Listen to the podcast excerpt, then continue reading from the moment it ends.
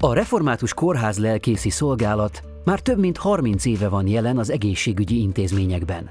A misszió munkatársai nehéz élethelyzetekben nyújtanak segítséget az evangélium által a betegeknek, a családtagjaiknak, vagy épp a segítők számára. Gál Judit lelkipásztor, a szolgálat vezetője azt mondja, az a legrosszabb, ha a szenvedő beteg egyedül van. Ezért kiemelten fontos számukra a lelki és fizikai közelség. Vele beszélget a misszió életéről Molnár Ambrus. Tartsanak velünk! Mit képesek elvégezni egy kórházban az orvosok és az ápolók, és mi az, amit nem tudnak elvégezni, mi az, ami miatt szükség van kórház lelkészekre? Úgy gondolom, hogy az alapkérdés az az, hogy kicsoda az ember.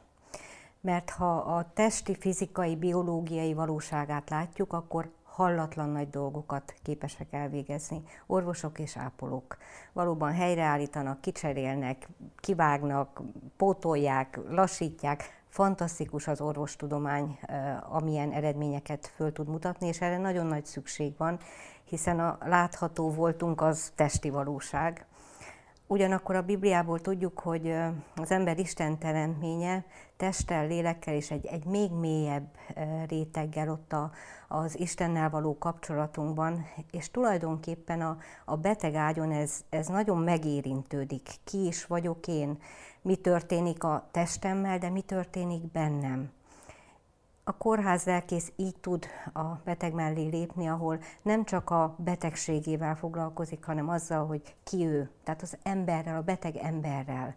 És ez mindig egy sokkal nagyobb kép, mint amiről az ő testi betegsége, nyomorúsága szól. Nagyon fontos ez, amit itt említett rögtön az elején, az emberképet, amivel kapcsolatban ugye a keresztény teológia azt mondja, hogy elválaszthatatlan egység van az embernek a teste és a lelke között, és ez kölcsönhatást is jelent. Tehát amikor a lelkünkkel probléma van, akkor az testi tüneteket is eredményezhet, illetve hogyha a testünk megbetegedik, akkor a lelkünk gyengeségével is számolnunk kell. Amikor kórházban levő vagy kórházba kerülő embereket nézünk, akkor egyáltalán mikor döbbennek rá arra, hogy ez nem csak egy fizikai, hanem egy lelki nyomás is, amit átélnek? Az a tapasztalat, hogy ez nagyon sok mindentől függ. Nyilván függ a betegség természetétől, milyen gyakran jelentkező betegség, milyen betegség, mennyi ideje hordozza, milyen fájdalmakkal jár, milyen testi összetevői vannak. Egészen más egy beteg, aki bejön egy műtétre, ahol tudja azt, hogy holnap megműtenek, és reménység szerint mehetek haza, és pár nap alatt fölépülök vagy más az a beteg, aki a műtét után arról tájékoztatják, hogy valami mást is találtak a szervezetében, és ez egy sokkal hosszabb és összetettebb kép. Hogy ki mikor kezd el foglalkozni a, a lelki összetevőkkel, vagy mikor szembesül, ebben azt gondolom, hogy nagyon érdekesek a kórházi esték amikor elcsendesül sok minden a kórházban, és ott marad a beteg egyedül, a család nélkül, a feladatai nélkül, a, az egyébként kinti élete nélkül. És jönnek elő a, a félelmek, a kérdések, de mondom, nagyon sok minden befolyásolja ezt, hogy már az első este, vagy egyáltalán milyen betegségek kapcsán, és mennyi idő múlva teszi föl saját maga számára is, vagy hallja meg ezeket a belülről fakadó kérdéseket. Fontos ez az elcsendesedés, amit említett, mert amíg nagy zaj meg van talán körülöttünk, addig nehezen tudjuk vagy akarjuk komolyan venni a korlátainkat, vagy az esendőségünket, de amikor ez megszűnik, és magunkra maradunk, és szembe kell nézni azzal, hogy a lehetőségeink szűkültek, és magunkhoz képest sem tudunk annyi mindent megtenni, akkor az emberben ez egy, ez egy válsághelyzetet eredményez. A kórházlelkészeknek feladata az, hogy segítsenek egyáltalán a válsághelyzettel való találkozásban, és hogyha ez megtörténik, akkor egyáltalán mit tudnak mondani, mit tudnak kezdeni egy olyan emberrel, aki kétségbe esetten szenved. Nem csak a teste miatt, hanem úgy tűnik, hogy a fizikai fájdalom az egy kiszélesedett fájdalomcsomaggal szembesíti őket. Nagyon érdekes a két kérdés, amit nagyon sokan föl szoktak tenni a betegágy mellett. Az egyik, hogy hogy van, és a beteg hm. elmondhatja, hogy hogy van. Vagy föltesszük azt, hogy hogy érzi magát. Mert ott már mindig megjelenik egy belső állapot is. Magányosan, csendesen, félve, szorongva, bármilyen állapotban. Tehát nekem az a tapasztalatom, és a, a kollégáimmal együtt ezt éljük át napi szinten, hogy ha egy beteg azt éli át, hogy valaki tényleg meg tud mellette állni, és figyelni tud rá. Sokszor az egészségügynek ez egy nagyon nagy nehézsége, hogy hatalmas tömegeket kell ellátni, kevés embernek, és ezért mindig egy állandó mozgásban, pörgésben, szaladásban vannak a segítők. De a beteg megtapasztalja azt, hogy komolyan érdekli azt a másikat, hogy, hogy mi történik velem, akkor elkezd arról beszélni, hogy milyen volt az előző éjszakája, hogy mi zajlik otthon, mi az, ami őt foglalkoztatja, mi az, ami, ami tényleg hallhatóvá válik a lelkében. Tehát nem mi hozzuk felszínre ezeket a kérdéseket, de maga a helyzet már segít abban, hogy, hogy ő maga szembesüljön a kérdéseivel. Említette ezt a leterheltséget, és nyilvánvalóan minnyáján tudjuk azt, hogy a kórház az egy ilyen válságos állapotnak a, a helyszíne, ahol nagyon erős technikai beavatkozásra van szükség ahhoz, hogy az életek fizikai értelemben meg tudjanak maradni, és az orvosok főként erre koncentrálnak. De mint hogyha a betegekben lenne egy olyan vágy is, hogy amellett, hogy a testüket ellátják és kezelik, törődjenek velük az ő személyiségükkel, az ő lelkükkel is, amire nyilvánvalóan itt a technikai feladatok szélesedése miatt nem nagyon van lehetőség. Ez is indokolhatta azt, hogy a kórház lelkészséget létrehozták, megalapították egyáltalán mikor és miért jött létre a kórház lelkészség, miért tartja fontosnak a keresztény egyházak, köztük a Magyarországi Református Egyház, hogy lelkipásztorok ott legyenek a kórházakban. Azonnal válaszolok erre a kérdésére, azonban ahogy kezdett beszélni erről a, a leterheltségről, van egy kedvenc történetem, amit nagyon sok helyen elmondtam már, egy idős néni feküdt bent nálunk hónapokon keresztül, és ő fogalmazott így, hogy hát tudja, amikor itt az ember sok mindent lát, és sok mindenkivel találkozik, sokféle embert is lát. A nővérek között is nagyon aranyosak, nagyon kedvesek, rengeteg mindent megtesznek. De van itt kettő, ők olyan lelkek. Amikor ők vannak ügyeletben, akkor nem fáj annyira. És ez egy annyira szép megfogalmazás volt, hogy ők sem tudják helyreállítani a 80 éves szervezetnek sokféle baját. Nekik is ugyanaz a feladatuk, hogy ugyanúgy gondoskodjanak, gondozzanak, ápoljanak, de azzal a lelkülettel, ahol a néni ezt élte át, hogy, hogy rám figyelnek, nem csak a testemre, hanem rám figyelnek, akkor nem fáj annyira. A lelkészi szolgálat, a lelkészi jelenlét, a keresztjéni segítségnyújtás mindig is jelen volt a betegágyak mellett. Pont ebből a szeretetből és gondoskodó odafigyelésből fakadóan. Mégis a, a református kórház lelkészi szolgálat 30 éves múltra tekint vissza, mert az változott meg valójában, hogy a, az évszázadok során a, a beteg ember intézményekbe került. Tehát már a betegséget nem otthon kellett gyógyítani, ápolni, és csak bizonyos és ritka helyzetekben bekerülni intézetben. Egyre több beteg már az intézményekben gyógyult, és a kórházelkészség annyiban másabb egy lelkészi jelenlét a betegágy mellett állapottól, ahol a saját lelkésze meglátogatta esetleg a haldoklót, vagy elment erősíteni egy, egy betegembert, a kórház lelkész jelen van a kórházakban, egyrészt elérhető, másrészt ő az, aki kezdeményez és megszólít embereket, és nem csak betegeket, családtagokat is, dolgozókat is. Tehát a 30 éves múlt erről szól, hogy egy olyan szolgálati ág jött létre a református egyházon belül, ami kilép az egyházi keretek közül egy világi intézménybe, hiszen a kórházak nagy része nem egyházi, hanem világi eh, intézmény, és úgy van jelen, fölmutatva a, az ember voltnak ezt a teljességét, hogy tényleg nagyon sokan megszólítják a lelkészt. És az is nagyon különleges, hogy nem csak a református beteg, és nem csak a hívő beteg. Sokszor épp egy ateista beteg teszi föl ezt a kérdést, hogy leülne ide, meghallgat. Én nem járok templomba, én nem, nem hiszek, de olyan jó lenne, ha valaki végighallgatna. És elindul egy, egy beszélgetés, elindul egy kapcsolat, és hogy az merre megy tovább, és, és milyen a kimenetele, az tényleg ott fog eldőlni. Erre nincsenek egységes, rutinos válaszok. Említette ezt az intézményes kereteket, aminek 30 éves múltja van, és mondta azt is, hogy ennek a gyökere alapvetően a kereszténységben, a keresztény világképben gyökerezik, ami ezt a, az emberi életet nem a véletlennek, hanem a Teremtő Isten tudatos szándékának, teremtésének tekinti, és ennek következtében, amikor a keresztény ember egy elesettel találkozik, vagy egy elesethez viszonyul, akkor, és részvétet gyakorol az ő irányába, akkor ezzel valami olyan dolgot tesz, ami az Isten számára kedves dolog. És szeretnék idehozni két idézetet, hogy ez mennyire nem csak az elmúlt 30 évben volt így, az egyház történelemből. Egy harmadik századi keresztény püspök, amikor még Ugye itt nem beszélhetünk keresztény kultúráról, itt még nem beszélhetünk arról, hogy a keresztény gyülekezetek, egyházak ott vannak mindenhol, itt egy üldözött, szinte üldözött kisebbség még a kereszténység. A következőket írja le egy pogány betegség nyomán Krisztus után 250 körül Alexandriában egy pestis járvány pusztított, és a következő megfigyelést tette. Aki csak betegeskedni kezdett, a, a pogányokkal kapcsolatban tette ezt a megfigyelést, aki csak betegeskedni kezdett, eltaszították maguktól, legkedvesebb hozzátartozóikat elkergették, az utcára dobták ki a félholtakat, és temetetlenül félrehajították a halottakat, mert el akarták kerülni a halál átvételét és a vele való kapcsolatot, amit még azok sem tudtak könnyen elhárítani, akik emiatt mindenféle eszközhöz folyamodtak.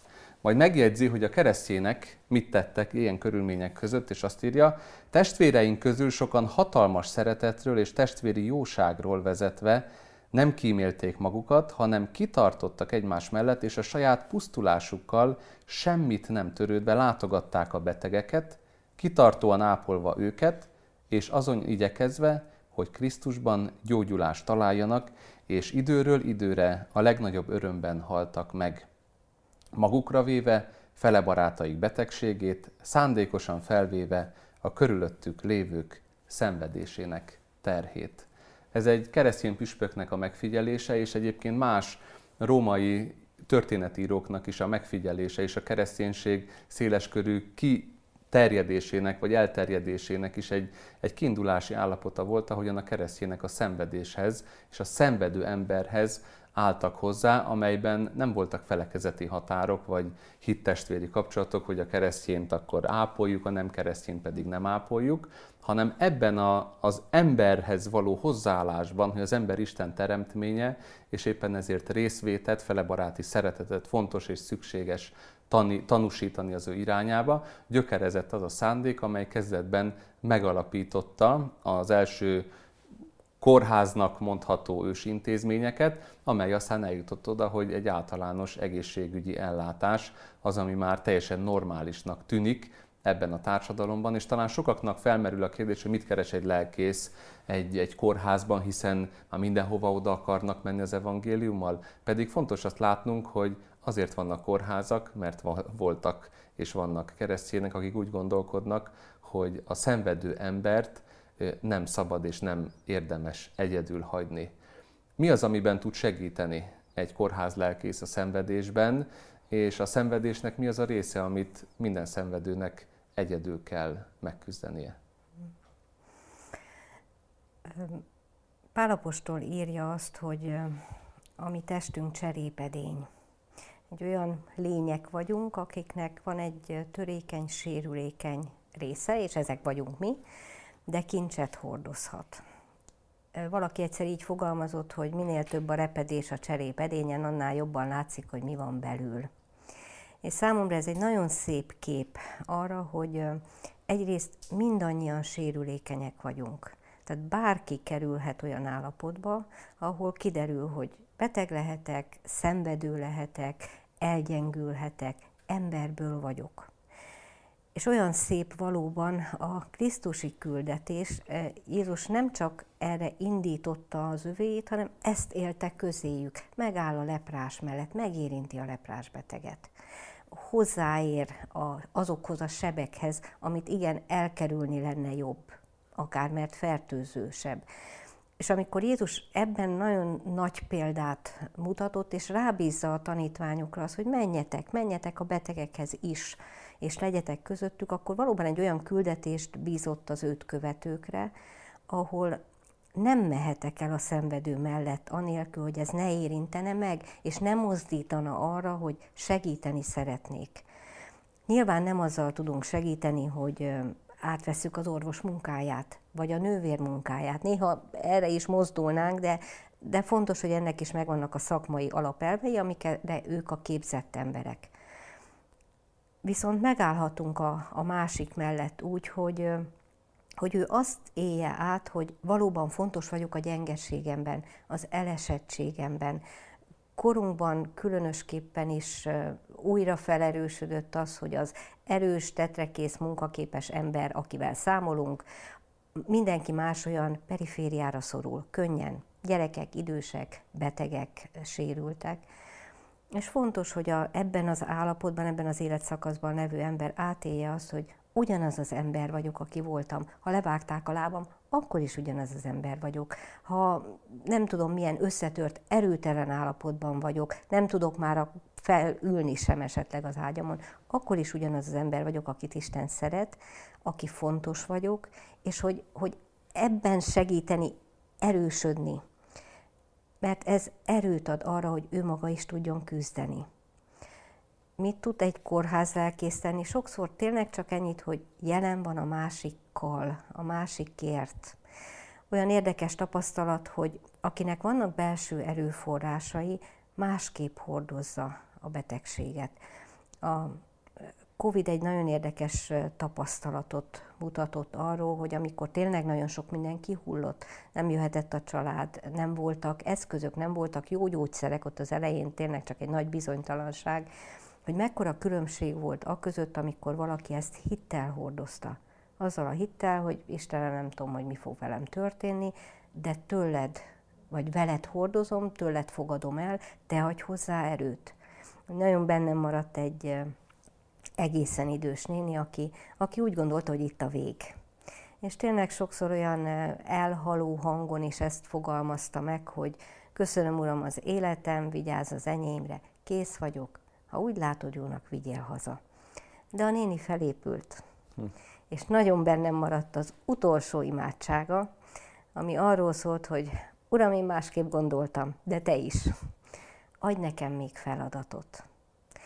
És a néni elmesélte azt, hogy az utolsó este, mielőtt hazaengedték másnap, ő kiült a nővérkékhez, az agyon terhelt, nagyon fáradt nővérkékhez, és egy kicsit őket beszéltette, hogy honnan van erejük, hogy hordozzák mindezt. Tehát a betegségben, hogyha vannak kapaszkodók, akkor a betegséget másképp hordozza az ember. Szó volt itt arról is, hogy sokszor összeomlanak olyan alappillérek, amire az ember építi az életét. És akkor kiderül, hogy ja, hát én is meghalhatok, velem is történhet bármi, és akkor elkezd új kapaszkodókat keresni. Ilyenkor is fontos az a lehetőség, hogy a beszélgetésben kiderülhet, hogy, hogy milyen kapaszkodói voltak a szüleinek, a nagyszüleinek. Olyan sokszor jön elő az imádkozó nagymamák képe. Milyen nehéz élete volt, de ő hittel mindent elhordozott. És akkor beszélhetünk erről, hogy mi van az ő hitével, hol veszett el, milyen, milyen alapok vannak. Aztán van, amikor a, a reménységkeresés az, ami leginkább megfogalmazódik, különösképpen olyan betegségeknél, ahol sok mindent úgy ír felül a betegség, hogy változtatni kell. Egy infarktus után nem lehet ugyanúgy tovább rohanni. Egy balesetben való csonkulás után nem lehet ugyanúgy folytatni. Tehát sokféle betegség, vagy egy, egy daganatos betegség sok mindent fölülér. És akkor ezt végig gondolni, hogy mi az, ami igazán fontos, amit ő fontosnak tart az életében. Mi az a, a kép, amiről az Úr mondja azt, hogy ezek az értékek, ezek azok az alappillérek. Tehát én azt látom, hogy, hogy minden ember más, minden betegség más, ugyanannak az embernek a különféle állapotai is különbözőek, de hogy a beszélgetésekben egyrészt mélységek tárulnak föl, és magasságok, reménység, kapaszkodók, új látás, kitágul. A betegség nagyon beszűkít. A, amikor tényleg ezek a beszélgetések létrejönnek, amikor a bizalom, egy, egy bizalmi kapcsolatban lehet beszélgetni, akkor valami elkezd tágulni, sokkal nagyobbá válik a kép. És azt gondolom, hogy ez nagyon fontos feladatunk, hogy segíteni ebben a tágulásban, egészen addig, amíg talán föl lehet azt a kérdést is tenni, hogy vajon az Úr mi a, mi a célja, hogy beleengedett ebbe a helyzetbe. Nem ő adja a betegséget, de beleenged. Említette itt a kultúrát.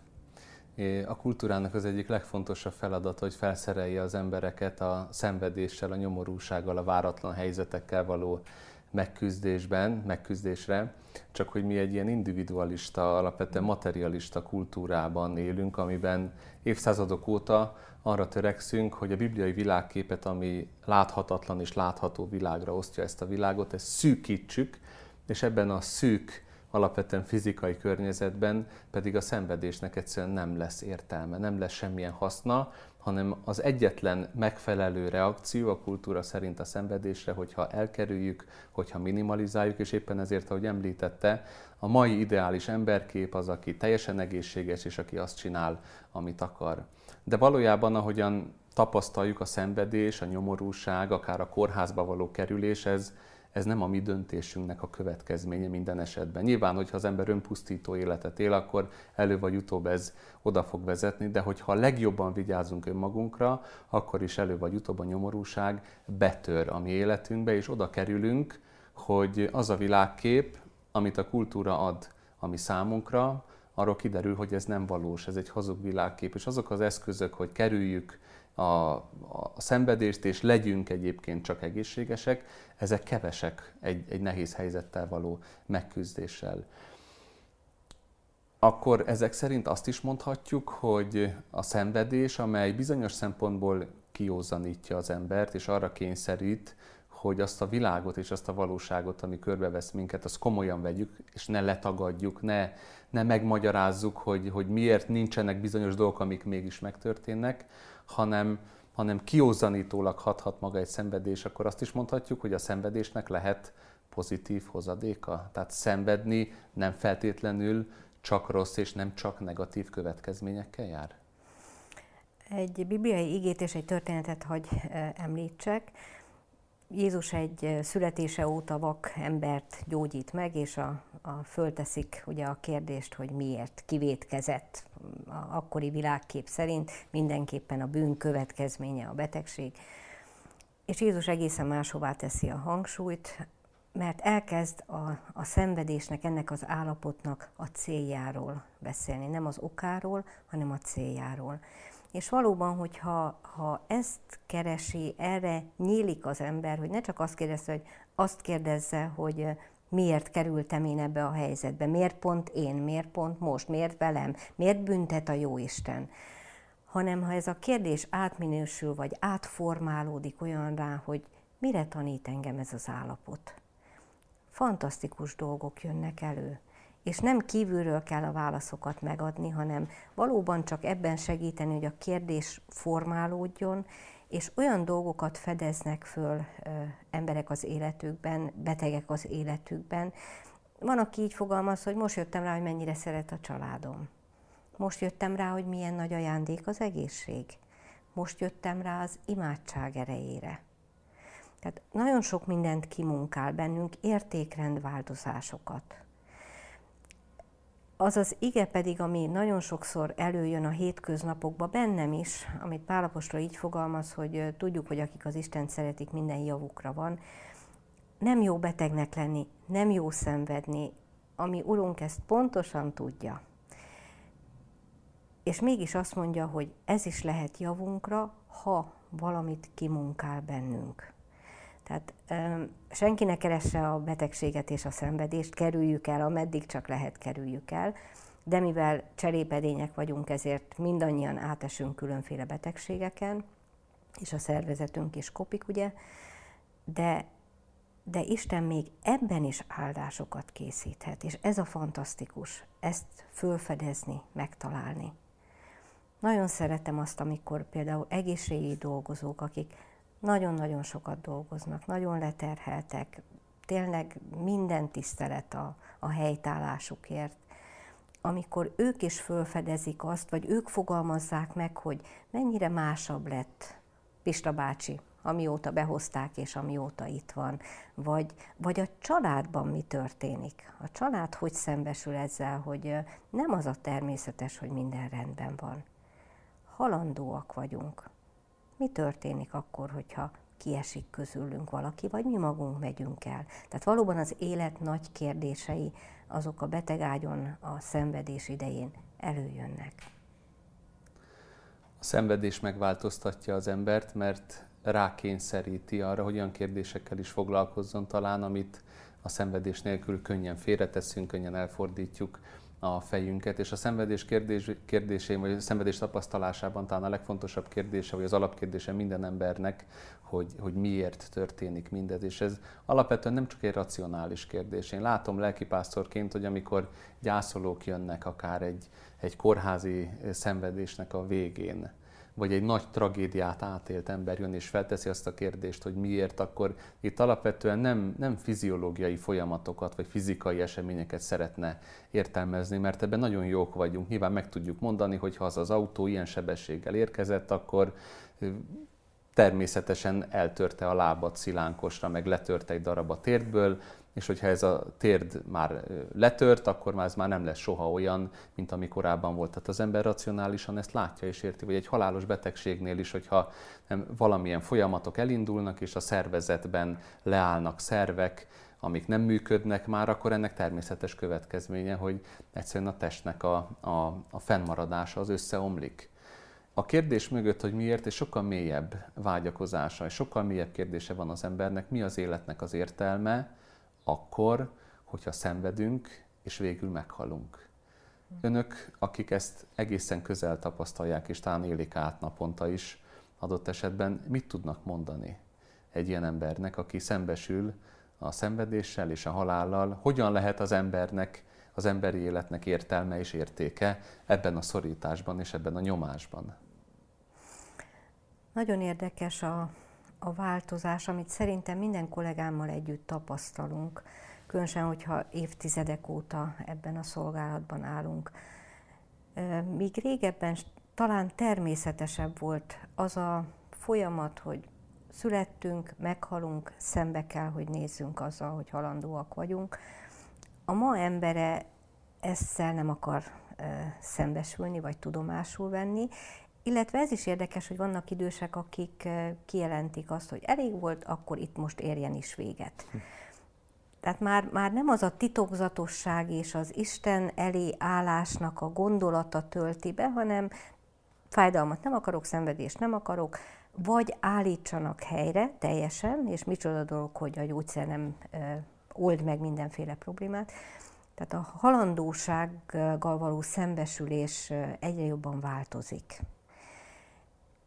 És van, amikor ezt nem lehet elkerülni, mert tényként ott van, talán a család számára egyértelműen, hogy mi minden zajlik a betegbe, azért nagyon sok mindent nem tudunk.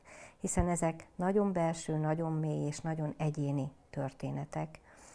Ugyanakkor ez is különleges, és pont a keresztény üzenetnek egy, egy hatalmas ajándéka, hogy ott, ahol éppen az orvostudomány és a, a, az egészségügy mindenféle ága elérkezik a határokhoz. A keresztény hitnek még mindig van továbbmutatása, sőt, az örök élet reménysége, valósága ott ragyog föl igazán, hogy nem ezzel fog véget érni, valami itt lezárul. Nagyon különböző, hogy, hogy ki mit tud ezzel kezdeni. Mikor mikor lehet erről olyan direktív módon beszélni, ez a betegtől függ. Van, aki nem akar szembesülni a halállal, ott azt kell, hogy átélje, hogy nincs egyedül, itt vagyunk mellette, azzal a reménységgel, hogy ahol ketten vagy hárman együtt vannak Jézus nevében, ő ott megjelenik. Tehát ő az, aki, aki érezteti a jelenlétét, szavak nélkül is azzal a beteggel. És van, amikor erről nagyon nyíltan lehet beszélgetni. Számomra, mint református lelkész számára hatalmas ajándék az ige. Mert az ige az, az olyan világosan és tisztán fogalmaz és mutatja föl az örök élet reménységét, amikor már az emberi szavaknak tényleg vagy üresek lennének, vagy, vagy már nem jelentene igazán kapaszkodót, az ige ott van, ott állhat. És, és ez egy nagyon nagy ajándék, hogy az igét olvashatjuk, hogy együtt imádkozhatunk, hogy azt az egész állapotot, amiben van az a másik, a félelmeivel, a bizonytalanságával, bármivel együtt Isten elé lehet emelni. És hiszem, hogy a Szentlélek munkája, hogy elvégzi, hogy az a, az a kapocs, az a híd létrejöjjön, vagy megerősödjön, hiszen van, aki eleve úgy érkezik oda, hogy hívő emberként. Számomra kórház lelkészként jelen lenni a betegágyak mellett éppen ennek a teljes képnek, az Isten által adott valóság teljességének a megélése, felmutatása, oda szeretése, mert ez a legfontosabb, hogy az a másik ember azt érezze, hogy szeretve van, az övéi által, mindazok által, akik körülötte vannak, de egy sokkal nagyobb szeretetben benne van, és ez az Isten szeretete.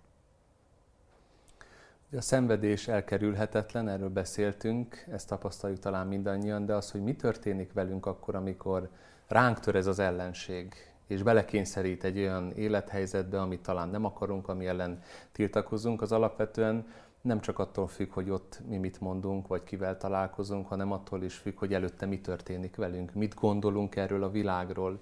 És amit említette, hogy a kereszténységben alapvetően a legnagyobb erőforrás van a szenvedéssel való megküzdése, mert a keresztény hit arra a történelmi cselekedetre és igazságra épül, hogy Jézus, aki halott volt, az feltámad, hogy a halál, az emberi mulandóság, az emberi korlátok, az nem az emberi élet végét jelenti, és éppen ezért nekem nem csak addig lehet reménységem, amíg meg nem áll a szívem, hanem lehet reménységem ott is, ahol az emberi eszközök, ahol az emberi lehetőségek elmúlnak. A reménység ugye az alapvetően azt jelenti, vagy akkor erős, hogyha az adott mélységből kiutat tud mutatni, és egy olyan egészséges gyógyulást, ha úgy tetszik, folyamatot tud felmutatni, ami minden veszteséget képes kárpótolni, amiben a helyreállásnak, az életnek sokkal nagyobb ereje van, mint a veszteségnek és magának a halálnak. Amikor egy betegről beszélünk, egy kórházi ágyon fekvő szeméről beszélünk, akkor tulajdonképpen mire van szüksége neki? Amikor meg akarna gyógyulni, szeretne újra egészségessé válni, akkor mire vágyik igazán az ember, illetve mi az a végső egészség, amit önök lelkipásztorként, kórházlelkészként a betegek elé tudnak élni, mondani, idézni reménységgel? Mindig nehéz általános válaszokat adni, hiszen tényleg minden ember más. És valóban nagyon fontos, hogy ki hogy érkezik ahhoz a szakaszhoz, amiben éppen a betegséggel szembesül. Hozzuk magunkkal a múltunkat, életlátásunkat, életről való felfogásunkat, kapaszkodóinkat, mintáinkat, és mégis azt gondolom, hogy az emberben van néhány általános és, és olyan közös jellemvonás, ami minnyájunkra érvényes, mert minnyájan emberek vagyunk. Nagyon fontos, hogy érezzük, érezze, hogy elfogadott abban az állapotában, amiben van. A haragjában, a tiltakozásában, a, a küzdelmében egyaránt. Nagyon fontos, hogy érezze, hogy nincs egyedül. Azt gondolom, hogy a szenvedésnél van valami, ami rosszabb, egyedül szenvedni, magányosan szenvedni. De ha azt írja, hogy nem tudja levenni a másikról a terhet senki, de odaállhat mellé. És sokszor elég, hogy körbejártatja a szemét egy beteg, és azt látja, hogy ott ülnek az ágya mellett olyanok, akik hozzá tartoznak. Vagy lehet, hogy egy idegen, de érzi egy készfogásból, hogy tényleg most vele van. Nyilván nagyon fontos a szeretetnek az érzete nagyon érdekes, hogy néha egy-egy beszélgetésben maga a beteg fogalmazza meg azt, hogy ő ki mindenkinek adott szeretetet. De ez is már beleemel a szeretet erejébe. Amikor azok a szálak, amik ott vannak benne, összekötődnek az övéivel, és akkor keressük a szeretet forrását ami nem múlik el, akkor sem, hogyha most éppen nincsenek, vagy távol vannak, vagy, vagy ő már nem tudja úgy nyújtani, nyújtani a szeretetét. Tehát ezek olyan alapdolgok, amikre minden betegnek szüksége van. Nyilván nagyon fontos, hogy érezze, hogy a fájdalmát csillapítják, érezze azt, hogy biztonságban van, hogy mindent megtesznek érte.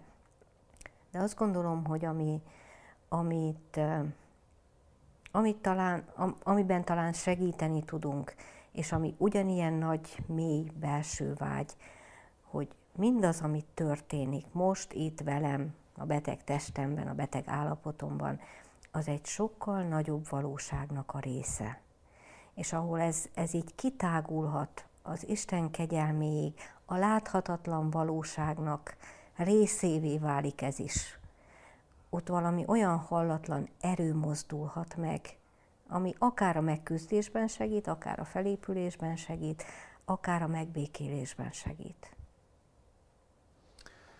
A műsorunk végéhez közeledve esetleg, hogy egy pár praktikus tanácsot tudna adni azoknak, akik nem kórházlelkészek vagy lelkipásztorok, de mégis mennek egy intézménybe, mennek egy kórházba meglátogatni egy szerettüket, egy barátjukat, aki valami baleset következtében vagy műtét következtében épül fel, hogyan közeledjenek a beteghez, mi az, amiben tudnak ők segíteni a felépülésben? Már az nagy dolog, hogyha közelednek, ha mennek látogatni, ha nem hagyják magára az éppen beteg helyzetben levőt, akár csak egy telefonhívással is jelezve, hogy gondolunk rád, részese vagy mindannak, vagy része vagy annak, ami, ami zajlik most kívül is, ez már nagyon sokat adhat egy betegnek.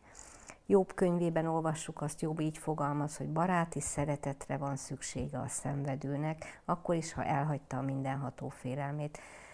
Érezze az a másik, hogy szeretve vagyok, elfogadott állapotban vagyok.